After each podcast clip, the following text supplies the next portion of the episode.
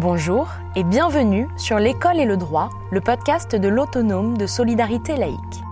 L'ASL œuvre depuis plus d'un siècle pour accompagner les personnels d'éducation face aux risques de leur métier. Cette série de podcasts a pour vocation de vous familiariser avec des notions juridiques qui peuvent vous être utiles dans votre quotidien. Aujourd'hui, je vous propose d'écouter mes échanges avec Maître Florence Leck, avocat conseil des délégations départementales des Hauts-de-Seine et du Val-de-Marne sur la question de la procédure à suivre dans le cadre de l'utilisation de l'image d'un enseignant par un tiers. Maître Leck, pourriez-vous nous dire dans quel cas l'enseignant doit-il être particulièrement vigilant quant à l'utilisation de son image? Tout d'abord, chacun est libre de partager euh, sa vie privée, ses informations, ses photos, son contenu sur le web. Pourtant, lorsque l'on est enseignant, on doit être extrêmement vigilant. Euh, tout d'abord, euh, ben, on doit verrouiller son profil, que ce soit sur Instagram, par exemple, ou sur Facebook, afin de limiter le nombre de personnes qui auront accès à ces données. Et puis, bien évidemment, faire très attention au contenu que l'on va poster, que ce soit photo ou vidéo, où on va pas se mettre dans des situations euh, qui sont des situations un peu délicates. N'oubliez pas que les comptes peuvent être hackés et de ce fait-là, euh, ce qui est vrai euh, dans la vie de tous les jours l'est aussi sur le web. Donc prudence et réserve pour les enseignants quant au contenu qu'ils postent sur les réseaux sociaux. Par exemple, lorsqu'un enseignant constate qu'un élève a utilisé son image et l'a utilisée sur les réseaux sociaux sans lui demander son autorisation préalable, quels sont les recours possibles pour l'enseignant et quelles sont les conséquences de ce type d'infraction. Tout d'abord, petit rappel sur le droit à l'image euh, et l'article 9 du Code civil, qui est le respect du droit à la vie privée. La jurisprudence, à partir de cette disposition, a développé euh, une protection et une interdiction à toute personne euh, d'exploiter et de diffuser l'image d'une autre sans son consentement express.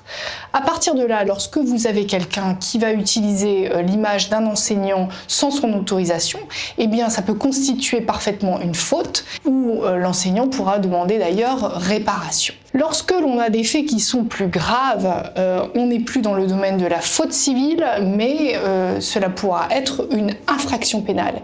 Outre les procédures judiciaires, civiles ou pénales dont je vous ai parlé précédemment, il y a aussi la possibilité que l'élève fasse l'objet d'une procédure disciplinaire. Alors si un enseignant constate que sur Internet il y a une publication le concernant, eh bien, il pourra euh, tout de suite demander euh, que la photo en question ou l'image soit dépubliée auprès du responsable du site en question. S'il n'obtient pas gain de cause, il pourra également euh, déposer une plainte auprès de la CNIL et pour aller très rapidement, il pourra saisir le juge des référés, qui, je vous le rappelle, est le juge de l'urgence, pour demander que ces photos soient retirées immédiatement du site en question et demander également des dommages et intérêts pour réparation du préjudice subi. Dans une autre hypothèse, si à l'occasion d'un événement ou d'une manifestation, l'enseignant est photographié au sein d'un groupe de personnes et que la photo est publiée dans la presse, l'enseignant peut-il demander le retrait de cette image et quels sont les recours possibles? Lorsque l'enseignant est pris en photo dans le cadre d'une manifestation ou euh, d'une photo de groupe dans un lieu public, euh, il n'y a pas matière à lui demander son consentement et son autorisation. La jurisprudence émet toutefois deux réserves. La première réserve, euh, il ne faut pas que le sujet soit individualisé, ça veut dire qu'il soit le sujet principal de l'image ou euh, celui que l'on reconnaît. Et puis, il va falloir aussi ne pas excéder le droit de l'information, c'est-à-dire là, lorsque l'on va utiliser son image dans un cadre commercial ou publicitaire, bien évidemment, l'enseignant pourra s'opposer à toute publication de son image dans ce cadre.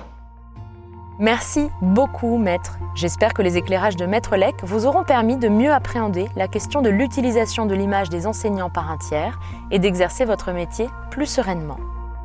Je vous donne donc rendez-vous lors de notre prochain épisode que vous pouvez d'ores et déjà retrouver sur notre site internet dans la rubrique podcast et dont le lien se trouve dans la description. À très bientôt!